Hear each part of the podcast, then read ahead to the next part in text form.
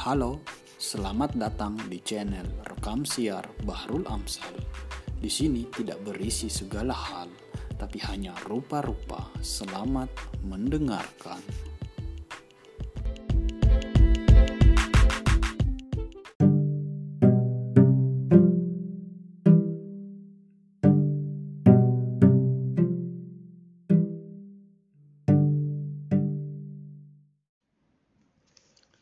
Selamat selamat malam ya, selamat pagi ya, atau selamat sore. Eh, ini tergantung di waktu kapan teman-teman mendengarkan podcast ini. Ini eh, rekaman hasil diskusi atau bincang-bincang saya dengan teman-teman eh, mahasiswa di eh, ONM eh, tentang resensi buku.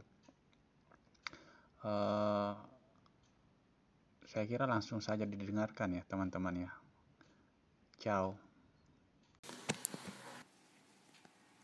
Saya kira itu penting. Ba- Bagaimana kita eh, eh, menyimpan ya apa-apa yang kita anggap eh, eh, penting ya, termasuk informasi yang terkait dengan edukasi.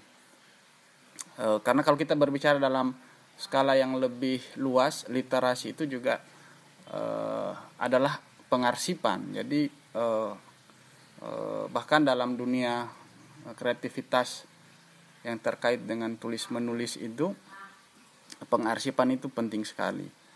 Eh, kelak kalau misalnya misalkan teman-teman sudah membangun tradisi menulis yang baik, eh, teman-teman sudah banyak menulis esai, mengupas buku-buku, eh, itu pasti akan anda simpan. Eh, Anda Anda harus memiliki arsip pribadi yang anda eh, simpan di di penyimpanan tertentu, paling tidak di folder laptop masing-masing atau mungkin eh, Anda bisa memanfaatkan blog, eh, website eh, pribadi atau semacamnya untuk eh, menyimpan itu. Dan itu memiliki banyak tujuan sebenarnya.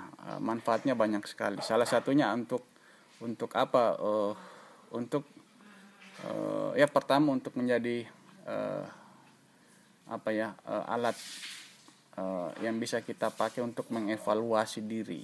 Kita bisa melihat eh, kelak ya, bahwa ternyata dari waktu ke waktu itu gaya menulis kita itu itu apakah mengalami peningkatan atau sebaliknya itu dilihat dari file-file yang eh, yang kita simpan.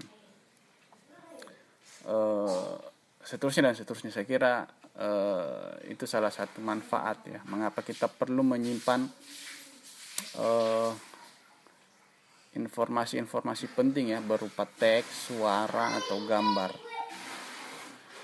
Eh, dan resensi itu saya kira eh, eh, kalau kita melihat fungsi-fungsi eh, pragmatisnya adalah pengarsipan ya. Jadi Anda menulis tentang satu buku, mengulas satu buku, kemudian eh, membahas isinya itu kan sebenarnya juga kegiatan meng, apa mengarsip ya kegiatan merekam suatu eh, ide atau gagasan atau atau pemikiran dalam eh, dalam satu tulisan ya. Sehingga kalau anda punya kesempatan seperti yang yang yang eh, kita ambil contoh Gusmu Gus Muhyiddin M. Dahlan. Itu eh, punya satu dua buku ya yang berisi tentang esai-esai resensinya. Jadi ada satu buku eh, itu isinya esai hasil meresensi buku. Ada sekitar eh, 100 lebih ya saya belum sempat menghitung ya. Kalau teman-teman punya buku itu nah itu anda bisa lihat ya.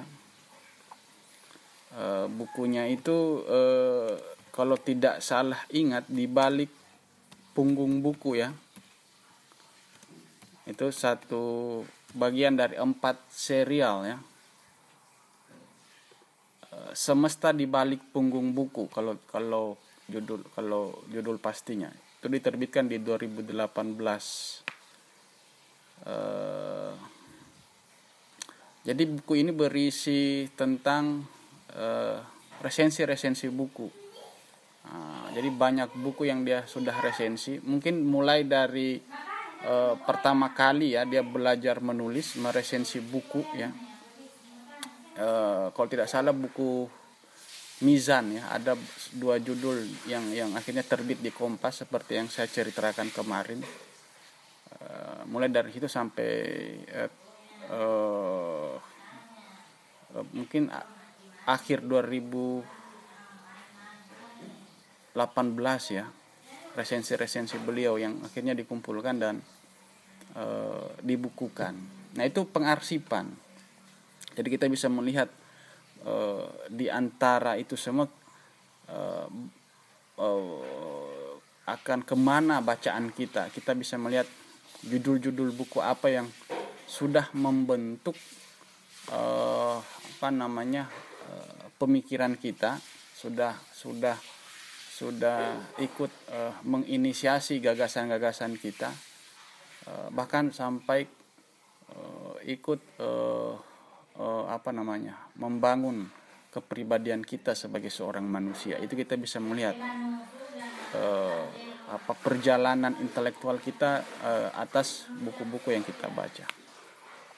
Nah makanya saya saya saya, saya, saya uh, apa ya belajar banyak hal dari uh, beliau ya. Uh, termasuk uh, uh, bagaimana upaya kita untuk menyimpan informasi-informasi penting. Uh, uh, apakah itu berupa teks tulisan kemudian gambar yang yang memiliki uh, nilai tertentu ya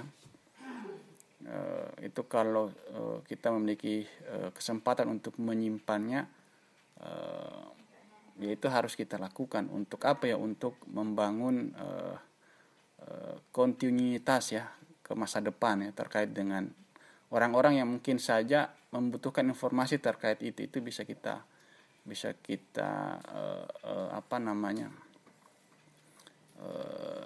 kita memberikan peluang bagi mereka untuk mengakses informasi-informasi atas apa-apa yang mungkin ada hubungannya dengan kegiatan-kegiatan kita.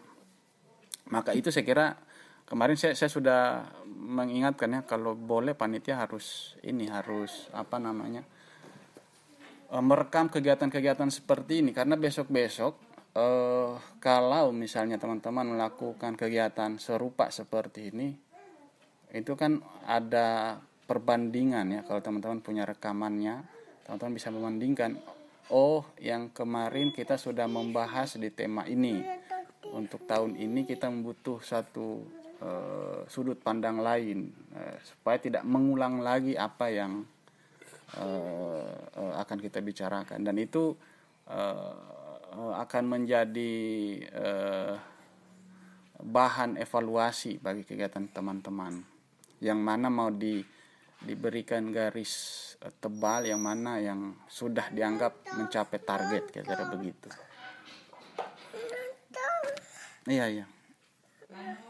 Oke uh, itu ya. Jadi uh, itu uh, uh, uh, pengantar saja. Nah kalau kemarin saya kira ada tiga hal pokok ya yang yang yang saya sudah uh, bicarakan ya uh, ini terkait prinsip-prinsip yang mesti teman-teman uh, penuhi sebelum melakukan uh, apa namanya kegiatan menulis resensi. Jadi dia prasyarat. Uh, jadi ada kegiatan uh, apa namanya uh, menulis resensi itu sendiri, tetapi ada juga kegiatan pra menulis resensi. Kalau boleh kita membaginya dalam dalam uh, model seperti itu ya. Jadi ada pra dan ada ada ada pasca ya. Ada ada pra res, pra resen menulis resensi dan kegiatan meresensi itu sendiri. Nah kalau yang kemarin itu ini untuk e, menghangatkan saja. Yang kemarin itu saya kira apa-apa saja yang mesti kita persiapkan dalam kegiatan pra atau sebelum menulis resensi itu itu terkait dengan motivasi kita terkait juga dengan persiapan-persiapan yang berhubungan dengan kebiasaan-kebiasaan baik yang harus kita ciptakan untuk menulis suatu resensi atau secara garis besar untuk membangun habitus kebiasaan bagi kita bagi seorang penulis setidak-tidaknya. Yang pertama itu adalah kemampuan membaca buku. Jadi Anda mesti mencintai buku. Kemarin saya sudah mengulas itu. Anda harus membangun intimasi dengan buku-buku. uh, artinya anda harus banyak uh, apa namanya uh, uh, banyak meluangkan waktu ya uh, untuk membaca ya uh, kalau kemarin saya kira uh, ini ada hubungannya juga dengan uh, disiplin macam apa uh, yang kita perlukan untuk menyiapkan diri kita sebagai seorang penulis resensi. Nah, kalau kita menyebut itu sebagai suatu disiplin, artinya eh, termasuk di dalamnya adalah kita mesti eh, memiliki eh, manajemen waktu yang kita atur sedemikian rupa untuk untuk untuk mengatur ya kapan kita mesti membaca buku dan kapan kita mesti akhirnya menulis ya jadi dalam satu hari misalnya di antara kegiatan-kegiatan yang lain kita mesti mengatur itu. Eh, eh, dan itu harus dilakukan secara uh, simultan ya. Ada waktu-waktu tertentu yang Anda mesti Anda mesti persiapkan selama mungkin satu jam dua jam untuk membaca buku dalam 24 jam itu. Nah itu itu kebiasaan yang harus anda bangun supaya setidak-tidaknya kita bisa mencicipi kedisiplinan untuk uh, apa untuk untuk uh, menyiapkan kebiasaan-kebiasaan baik ya. Uh, di, di di saat kita ingin uh, ingin uh, menjadi seorang penulis. Itu yang itu itu kurang lebih setidak-tidaknya. Jadi uh, Eh, kita mesti memiliki kemampuan membaca buku eh, dan uh, aktivitas membaca ini membutuhkan kedisiplinan. Jadi tidak bisa lagi kita uh, apa namanya uh, serampangan tentang itu ya. Perlu ada waktu tertentu uh, bagi seseorang, apalagi kalau anda anda terlibat dalam satu kegiatan uh, ilmiah itu memang ada jadwal-jadwal tertentu untuk Eh, memiliki kedisiplinan waktu-waktu khusus untuk membaca buku. Kedua kalau tidak salah ya uh, itu yang pertama. Yang kedua kemarin adalah uh, uh, apa sih yang kedua kemarin itu? Ada yang bisa mengingatkan saya? Ada yang bisa uh, uh, atau ada yang mencatat apa yang kemarin saya sampaikan yang kedua itu? kan ada tiga ya poin penting yang kemarin itu uh, yang kedua prinsip-prinsip yang saya kira perlu untuk kita penuhi. Kesabaran ya? Hmm, ya ya mungkin itu ya, ya yang terkait dengan kedisiplinan itu ya. Jadi kita perlu uh, banyak membaca buku karena prinsip uh, uh, utamanya itu uh, kegiatan menulis sebenarnya adalah juga uh, cermin dari kegiatan membaca gitu ya. Kedua ya kita mesti telaten ya, ya disiplin itu sendiri. Anda mesti uh, banyak apa namanya bersabar dalam arti itu harus Anda alami sedemikian rupa karena itu bagian dari proses uh, dengan kata lain uh, hasil itu uh, apa namanya itu bukan orientasi sebenarnya. Hasil itu sebenarnya implikasi yang tidak usah kita pikirkan terlalu lama ya. Karena dia hanya akibat. Dia hanya dia hanya uh, uh, uh, dia hanya sesuatu yang bersifat konsekuensional kalau ada prasyarat-prasyarat sebelumnya yang kita lakukan. Apa itu yakni adalah proses dalam uh, apa yang biasa kita istilahkan kerja kreatif. Salah satunya itu ya Anda mesti banyak terlibat dalam kegiatan uh, seperti ini ya. Anda mesti banyak meluangkan waktu berdiskusi dengan banyak orang.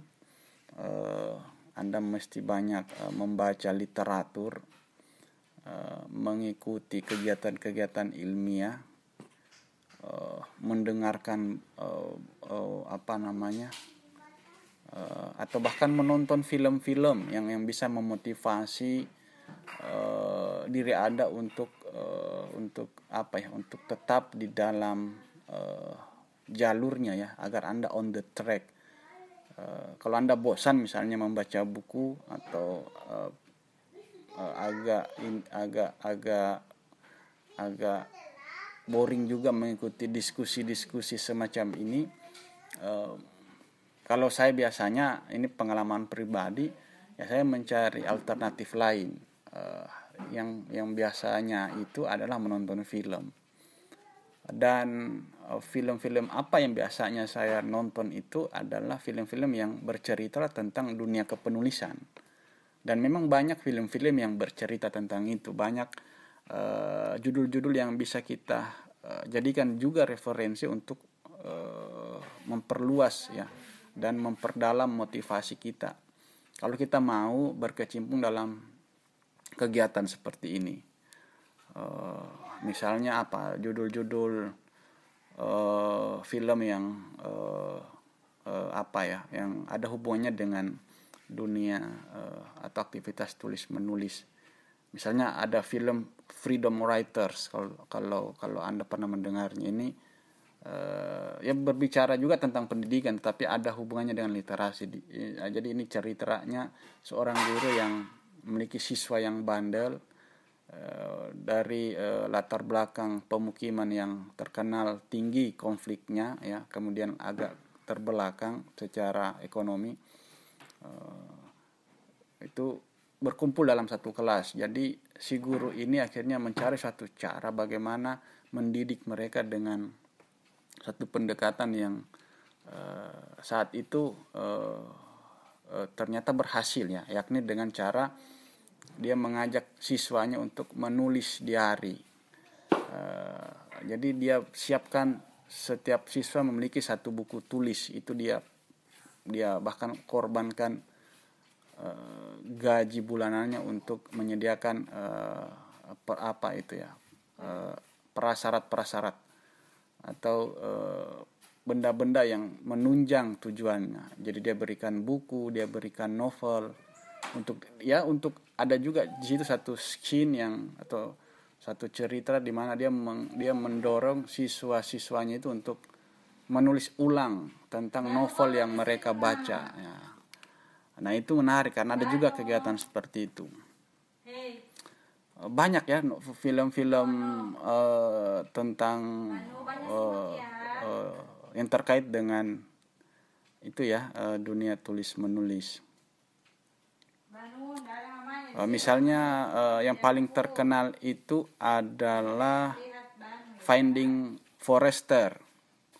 Finding Forrester itu film yang uh, jadul juga ya itu menarik juga filmnya. Ini uh, bercerita tentang relasi seorang anak kulit hitam ya yang masih duduk di SMA kemudian tiba-tiba uh, berkenalan dengan seorang penulis terkenal cuman penulis terkenal ini Eh, tidak ingin tampil di ruang publik. Dia mengasingkan diri sampai akhirnya dia hilang dalam percakapan publik uh, terutama di kalangan penulis. Nah, dia berkenalan dan dia akhirnya diberikan latihan khusus untuk menjadi penulis. Nah, itu menarik. Uh, saya tidak bisa bercerita panjang tentang film-film itu ya. Mungkin film apa lagi ya? Ada Secret Window Window ya mohon maaf ini bahasa Inggris saya agak jelek ini ya. Kemudian uh, apalagi deh? Saya kebetulan kan punya uh, ini nih blog tentang resensi film. Jadi bukan saja buku. Nah ada film-film yang saya saya resensi kalau saya anggap menarik. Dan beberapa itu tentang film tentang buku gitu ya. Ada juga The Motive ini cerita tentang seseorang yang ingin menjadi penulis tapi dengan cara yang licik ya. Eh, karena dia tidak memiliki motivasi-motivasi uh, yang seharusnya ya. Uh, akhirnya dia menggunakan cara-cara uh, keji dan kejam untuk uh, menulis ya. Itu film dari Spanyol kalau tidak salah uh, banyak sebenarnya film-film ya terkait dengan uh, uh, dunia itu ya dunia tulis menulis. Nah uh, yang ketiga uh, singkat saja saya kira yang ketiga itu adalah memperbanyak latihan. Uh, jadi uh, biar bagaimanapun menulis itu adalah menulis gitu. Kalau tidak salah ingat saya saya mengatakan teori menulis itu uh, uh, agak berbeda dengan ilmu-ilmu uh, yang lain ya. Uh, kalau kita mempelajari hmm, uh, apa ya, misalnya ilmu ilmu itu ilmu PPKN itu ilmu teoritis atau ilmu praktis itu?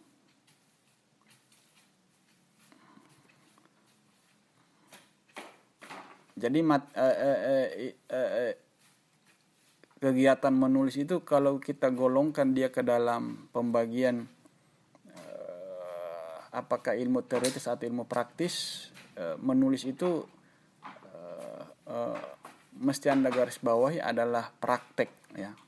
Praktek konkret ya. Dia dia dia bukan ilmu ilmu teoritik yang hanya bisa diketahui dan dan langsung bisa kita mengerti melalui teori-teori. Nggak bisa seperti itu. Menulis itu membutuhkan eh, apa namanya praktek langsung ya. Membutuhkan praktek langsung sehingga eh, anda anda bisa tahu ya eh, anda bisa tahu eh, ter, eh, bagaimana kekurangan dan kelebihan dalam hal eh, mengevaluasi diri anda sebagai seorang penulis Oke, okay, uh, eh, itu jadi perbanyak latihan. Untuk apa? Untuk menghasilkan otot kepenulisan, kira-kira begitu. Nah, ini penting otot kepenulisan ini yang akan menentukan seberapa uh, kuatkah teman-teman kalau diberikan tugas-tugas untuk menulis ya. Kalau belum ada otot kepenulisan yang yang eh, kuat ya, belum terbentuk otot kepenulisan Anda, uh, itu akan akan uh, akan sulit juga untuk untuk untuk membangun kebiasaan menulis. Nah, itu itu tiga hal ya. Uh, pra apa namanya uh, pra kegiatan ya sebelum kita masuk ke praktek yang sesungguhnya uh, yak, yakni adalah uh, menulis resensi itu sendiri. Nah, uh, jadi kalau kita fokuskan perbincangan kita waktu Eh, di waktu sekarang ini uh, berarti kita sudah masuk ke soal-soal uh, teknis ya. Uh, bagaimana kita menyusun persiapan-persiapan uh, untuk uh, untuk menulis resensi buku ya. Nah ini kebetulan uh, ada buku yang saya kira uh, kita sudah sama-sama tahu. Ini buku uh, yang ditulis oleh Muhyiddin M Dahlan yang Gusmu. Menariknya buku ini, jadi buku ini uh, boleh dibilang uh, uh, sudah lolos tahap uji ya. Mengapa? Karena buku ini lahir dari uh, apa namanya praktek-praktek pelatihan ya, yang dilakukan Gusmu di Yogyakarta dari setiap kegiatan yang sudah mereka alami itu apa yang dialami Gusmu dalam membina uh, banyak orang ya di saat itu untuk melatih menjadi penulis. Nah dari praktek itu lahirlah semacam apa ya uh, apa sih istilahnya itu panduannya gitu. Nah itu hasilnya ini gitu buku ini. Inilah ini lahir dari pelatihan pelatihan yang sering dilakukan Gusmu akhirnya dia menulis langkah-langkah strategis bagaimana uh, cara yang efektif menyiapkan suatu tulisan ya. Dalam hal ini resensi. Nah ini buku ini buku yang punya pasangan ya. Nah, ini buku yang berpasangan nih. Ada lagi inilah esai ya. Uh, yang satu itu khusus esai yang satu ini khusus resensi gitu. Jadi buku ini sudah lolos uji karena lahir dari praktek kerja yang nyata gitu.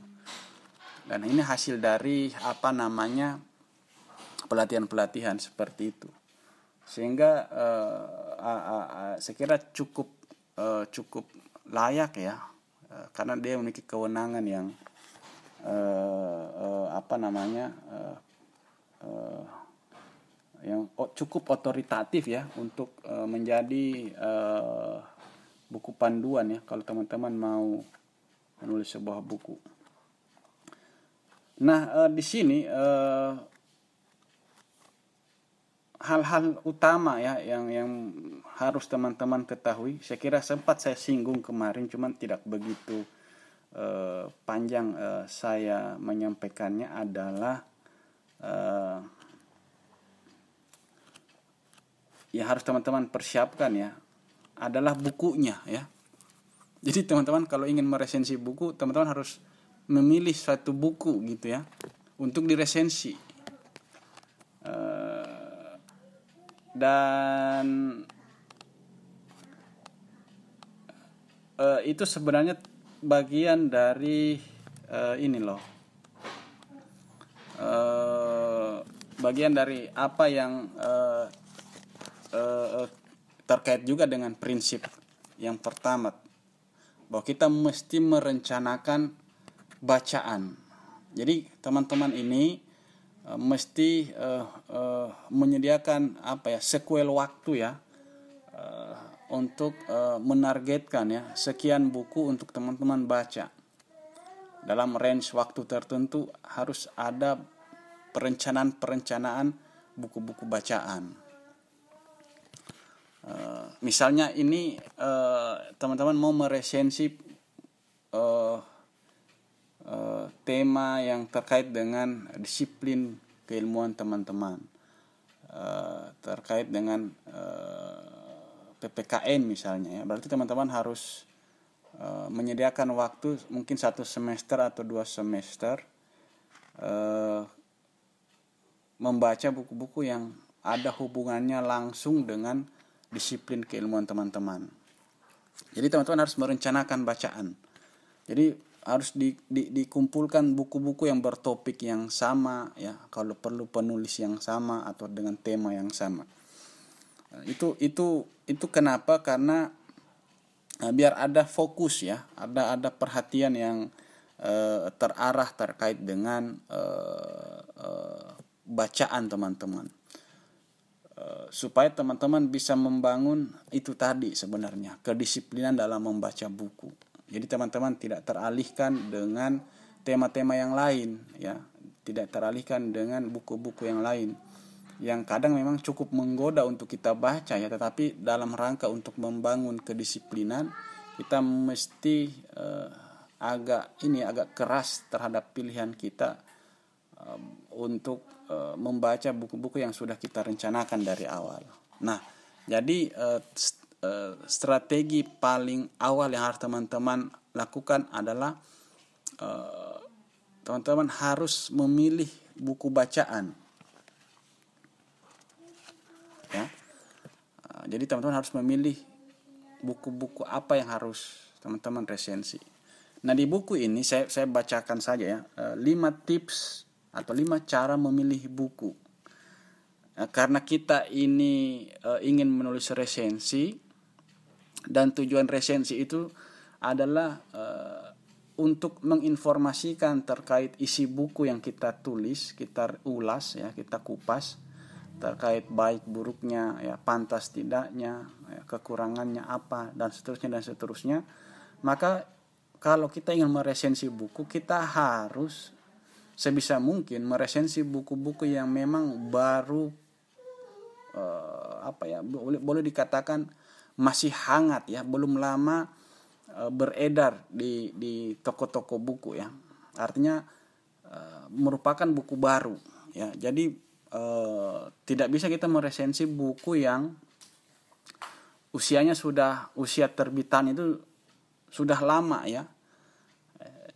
Kenapa? Karena uh, resensi yang akan kita tulis nanti itu tidak akan banyak bermanfaat sebab uh, ya untuk apa kita menulis sementara banyak orang yang sudah tahu isinya kan kira-kira begitu karena tugas peresensi itu adalah menginformasikan buku-buku yang lagi hangat lagi lagi aktual dibicarakan orang dan memang belum banyak diketahui publik. Nah, kita inilah orang-orang yang menjadi uh, apa namanya menjadi garda terdepan dalam rangka untuk menginformasikan ya buku-buku terbaru yang uh, yang yang beredar itu gitu. Nah menyangkut baru tidak baru itu biasanya kalau kita melihat menurut ukuran media yang yang biasa memiliki kolom resensi itu mereka memberikan uh, uh, uh, apa ya uh, kebijak kebijaksanaan uh, untuk meloloskan penulis-penulis resensi kalau resensi yang mereka ulas itu adalah terbitan dua tahun belakang ya. Dua tahun belakangan. Nah itu juga yang ditulis oleh Muhyiddin ya. Jadi kalau anda mengirim ke koran atau majalah tentukan buku yang anda ingin resensi dan buku itu adalah terbitan uh, yang sudah terbit kira-kira paling lama itu dua tahun belakangan Nah, itu yang berpeluang untuk uh, kalau kita mengirimkannya ke media akan di, uh, berpeluang untuk diterima karena masih fresh. Masih masih masih segar dan peluang untuk dibaca itu besar sekali sebab belum banyak yang mengetahuinya. Nah, makanya meresensi buku ini ini satu tipsnya itu sebenarnya mengejar kebaruan atas buku yang kita resensi. Itu tips yang pertama. Uh, Kemudian perhatikan temanya. Ya. E, banyak buku-buku baru yang beredar. Hampir setiap waktu saat ini setiap judul itu terbit. Kalau anda telusuri di setiap apa namanya badan-badan penerbitan buku ini tidak pernah berhenti mesin cetak untuk mencetak buku. Setiap waktu ada saja judul baru dan Anda mesti mencari dari sekian banyak judul baru itu tema-tema yang memang sedang hangat ya atau dianggap aktual ya eh, atau yang sedang ramai dibicarakan. Nah, carilah buku-buku yang uh, uh, apa namanya sifatnya kayak kayak gitu misalnya. Nah, untuk sekarang saya kira uh, kalau Anda ingin meresensi uh, novel misalnya, nah Anda mesti mencari ini di dalam dunia kesusastraan siapa sih penulis yang sementara lagi hangat dibicarakan, novelnya apa? Nah itu yang harus Anda resensi karena perhatian orang sedang ke situ. Nah dan peluang untuk diterima kemudian untuk dibaca oleh banyak orang kalau Anda bisa menulis resensi dengan bagus itu jauh lebih besar. Nah sekarang kira-kira menurut kalian novel yang sementara lagi hangat dibicarakan apa dalam dunia sastra misalnya? Ada yang tahu tidak? Kira-kira novel terbaru. Saya kurang memerhatikan sejauh ini di dunia kesastraan siapa ya yang yang lagi ini hangat. Siapa yang tahu ada yang belakangan ini membaca novel-novel terbaru? Halo?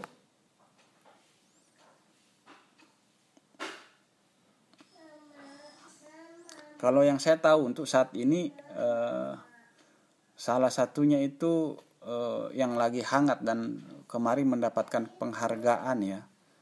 Eh, itu penghargaan uh, kusala sastra atau tapi bukan kayaknya uh, an, an, uh, uh, bukunya uh, Mahfud Ihwan. Ada yang tahu Anwar Tohari?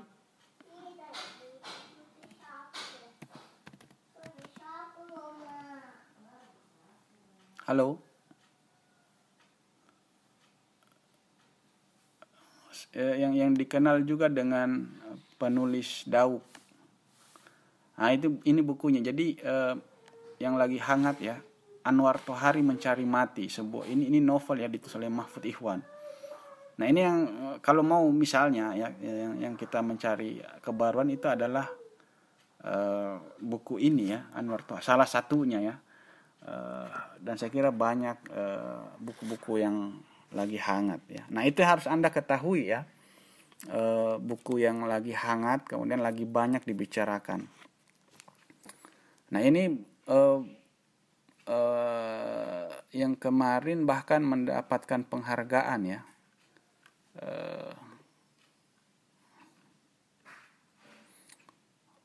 saya agak lupa itu penghargaan apa kemarin ya.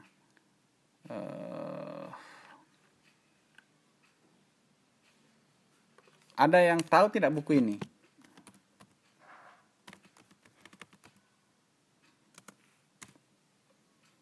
Atau ada yang pernah mendengar buku-bukunya? Misalnya Ulit ataukah uh, Dauk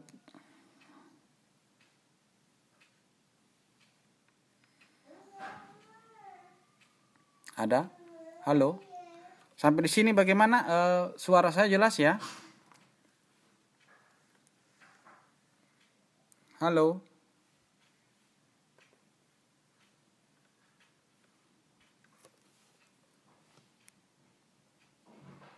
Halo.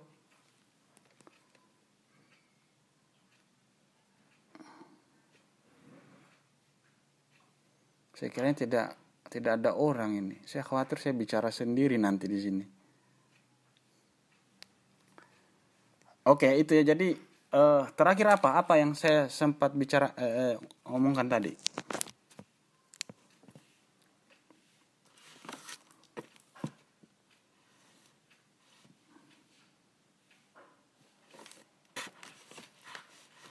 Halo. Ah itu ya. Jadi uh, tipsnya itu adalah Anda mesti mencari buku-buku yang uh, memiliki tema-tema yang sedang hangat dibicarakan atau buku yang lagi hangat dibicarakan dan yang ketiga itu sudah pasti dan lebih bagus kalau yang anda resensi itu buku-buku yang anda sukai ya uh, itu itu saya kira yang yang uh, akan lebih memudahkan karena kalau kita menyukai suatu judul buku itu lebih enak untuk kita kerjakan ya. Dibandingkan ada tema meskipun sedang hangat tetapi tidak kita sukai ya. E, karena biasanya tema-tema yang tidak kita sukai itulah tema-tema yang tidak kita kuasai ya. Begitu. Eh, kira-kira begitu ya. Kalau ada tema yang kita kuasai e, berarti itu biasanya tema yang sedang kita kuasai gitu ya.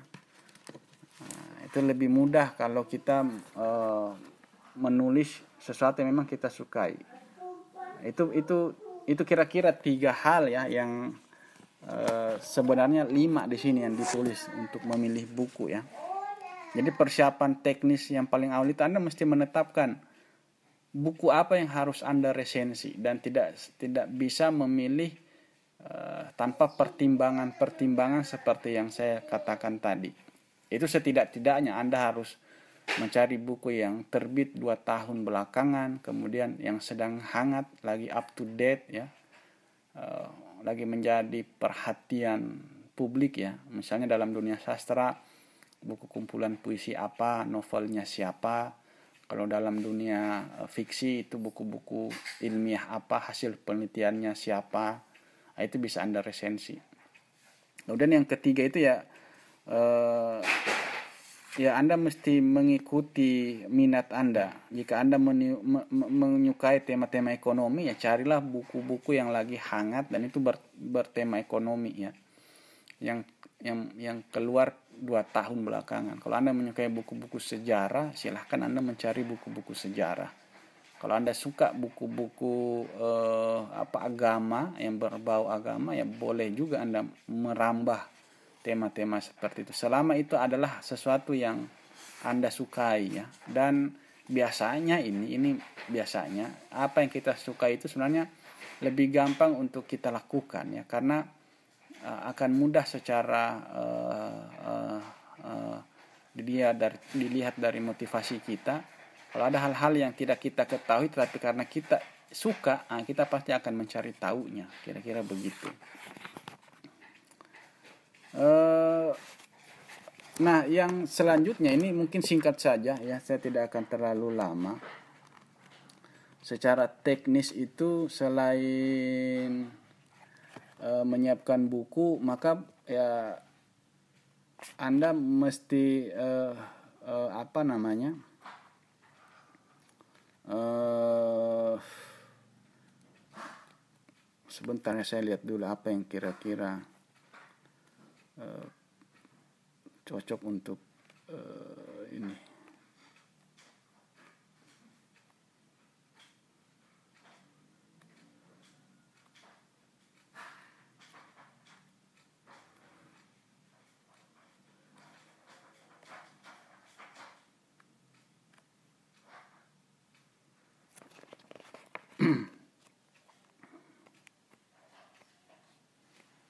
Nah, selanjutnya setelah Anda menetapkan bukunya, maka saya kira mulailah Anda ya pasti harus Anda baca kan, tidak mungkin Anda meresensi kalau Anda tidak membacanya terlebih dahulu. Nah, dan saya menyarankan kalau kalau bisa Anda mesti membaca buku yang akan Anda resensi itu uh, dua atau sampai tiga kali. Semakin uh, uh, uh, apa semakin sering kalian membacanya itu justru semakin bagus itu akan membuat penguasaan Anda atas tema itu semakin mendalam. Uh, misalnya buku ya ini ya buku inilah resensi. Kalau anda ingin meresensi buku ini anda harus membacanya 2 sampai tiga kali. Dan itu terkait juga dengan uh, kapasitas anda dalam hal menyediakan waktu ya. Anda mesti menyediakan waktu khusus untuk membaca buku itu begitu.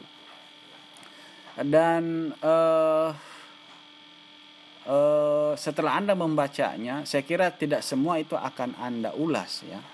Anda hanya bisa mengulas beberapa hal yang Anda anggap penting ya. Misalnya Anda ingin mengulas sisi ketokohan eh, apa namanya dari buku bersangkutan ya. Eh, penulisnya itu sendiri misalnya. Eh, misalnya Anda ingin contoh saja nih, misalnya Anda ingin mengulas Eh, buku-buku Pramudia Anantatur ya. Uh, ya Anda anggap uh, menarik minat Anda itu adalah gadis pantai misalnya. Tetapi bukan tokoh si gadis pantainya yang Anda ulas ya. Meskipun itu akan mengarah ke sana tetapi cara Anda untuk masuk itu Anda menulisnya melalui ketokohan Pramudia Anantatur itu sendiri. Jadi Anda mengulas dulu biografi Anantatur, kemudian Anda membandingkan dengan karya-karyanya yang lain dan kemudian baru masuk ke uh, uh, meresensi isi buku Gadis Pantainya itu. Nah, itu bisa dengan cara seperti itu Anda mengulas satu resensi tetapi melalui ketokohan penulisnya Kedua adalah Anda juga bisa mengambil sudut pandang dari temanya, dari dari uh, apa namanya uh, uh, sudut pandang yang Anda Anda rasa menarik ya untuk Anda bahas. Misalnya buku uh, kita kembali lagi ke Pramudia Anantatur misalnya buku Bumi Manusia, Anda bisa mengangkat tema nasionalisme di situ. Anda bisa memakai sudut pandang itu untuk uh, mengulas buku itu tentang uh, apa namanya uh, sejarah kelahiran nasionalisme ya uh, yang bercerita tentang lahirnya suatu negara modern bernama Indonesia itu bisa anda ulas lewat kacamata itu. Um, tema kemudian anda juga bisa mengungkap dari sisi uh, sejarah buku itu misalnya. Uh, misalnya bagaimana buku Pramudia itu lahir dari dari cara yang tidak biasa ya.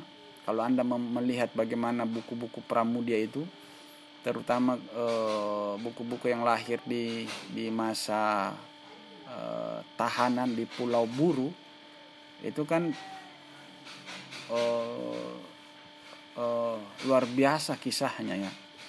Teks-teks awal bumi manusia itu awalnya hanya diceritakan secara lisan ya. Karena tidak ada kertas atau alat tulis yang bisa dipakai pramudia saat itu. Tetapi karena bantuan orang-orang dekatnya dia memanfaatkan kertas-kertas uh, apa namanya uh, yang bukan kertas sebenarnya sih. Misalnya pembungkus rokok ya uh, atau uh, apa namanya itu uh, pembungkus makanan atau yang sejenisnya lah. Ya saya saya kurang lupa pastinya tetapi melalui medium-medium itulah Pramudia menulis. Atau memang ada sahabat-sahabat dekatnya yang menyelundupkan kertas ya dan alat tulis berupa pensil untuk peram agar dia menulis begitu. Uh, dan itu diselundupkan tidak tidak bisa uh, melalui jalur biasanya karena pasti akan di bredel ya akan di ditahan uh, tulisan-tulisan. Nah itu itu kisah-kisah yang menarik sisi sejarah yang bisa kita ungkap dari uh, satu buku ya. Eh, aspek-aspek historisnya dan dari situ Anda bisa mengulas bukunya uh, dengan cara uh, memilih dari unsur tematiknya, penulisnya, tok, ketokohannya dan adalah sisi historisnya misalnya. Dan setelah itu kalau memang sudah Anda lakukan itu ya Anda sudah memiliki apa ya ancang-ancang ya Eh, secara persiapan. Uh, nah, Anda uh, setidak-tidaknya mesti menandai ya paragraf-paragraf penting atau istilah-istilah utama yang Anda anggap patut untuk Anda ulas. Setidaknya 20 ya. Kalau menurut buku ini uh, 20 paragraf yang Anda anggap penting itu paling minimal. Jadi misalnya ada buku ya yang anda baca itu anda sudah baca berkali-kali kemudian eh apalagi namanya eh, anda sudah mendapatkan sudut pandang apa ya angelnya apa. Kemudian yang ketiga itu anda harus berdasarkan angel itulah nanti anda akan dibimbing untuk menandai 20 paragraf penting dari sekian halaman buku itu. Jadi tidak semua, jadi hanya 20 buku, eh 20 paragraf atau terkait juga di situ termasuk di dalamnya adalah tema atau istilah penting ya. Anda mesti menandai itu dan Anda mesti mencatat itu ya. Anda mesti memindahkan dari buku ke kertas kerja Anda ya, 20 paragraf itu. Nah, itulah eh, hal-hal e, yang e, apa namanya e, beberapa di antaranya yang perlu Anda kerjakan ya. Perlu Anda kerjakan untuk uh, menulis suatu resensi. Prinsip atau siasat teknis yang lain itu sebenarnya prinsip kerjanya sama dengan cara menulis esai jadi karena saya katakan kemarin resensi itu juga adalah esai, maka bagaimana cara Anda menulis esai itulah yang akan Anda pakai juga dengan saat Anda menulis resensi. Eh, cuman mesti Anda uh, uh, tambahkan bahwa menulis resensi berarti menulis hasil bacaan yang sudah kita baca ya. Kita mengungkap ulang melalui bahasa kita sendiri terkait dengan buku yang kita ingin kupas ya atau ingin kita tilik ya dalam istilah Soekarno. Nah, bagaimana itu ya Anda setidaknya sudah punya 20 paragraf itu tadi. Ya, itu yang menjadi bahan Anda untuk uh, uh, menulis resensi. Anda menjelaskan itu, mengaitkan itu, uh, menjahit 20 paragraf itu ke dalam uh, karya Anda ya. Kalau 20 paragraf itu kan sudah lumayan itu setidaknya sebenarnya sudah satu tulisan kan tinggal bagaimana anda meramunya dari bahan-bahan itu. Caranya itu ya anda mesti membukanya melalui paragraf pertama kemudian anda mesti membukanya melalui pendahuluan kemudian membahas isinya kemudian penutupan. Kira-kira begitu. Itu kira-kira struktur ya tulisannya. Ada pembukaan ada pembahasan dan ada ada kesimpulan gitu. Nah, itu biasanya dibahas melalui prinsip-prinsip menulis esai dan saya anggap teman-teman sudah tahu itu ya, bagaimana sih menulis esai yang baik. Terkait itu ya eh, mungkin di kelas sebelah ya yang membahas itu ya. Nah, ini pengantar saja mungkin akan jauh lebih bagus kalau kita berdiskusi eh, terkait hal-hal teknis sebenarnya akan lebih bagus kalau sudah ada contoh kecil ya eh, berupa hasil karya resensi teman-teman. Nah, mungkin kita bisa ulas langsung. Sebenarnya itu jauh lebih bagus. Oke, saya kira itu dulu ya moderator. Eh, mungkin ada yang eh, kepingin bertanya ya. Saya kira kita berdiskusi saja ya. Oke, saya kembalikan ke ini ya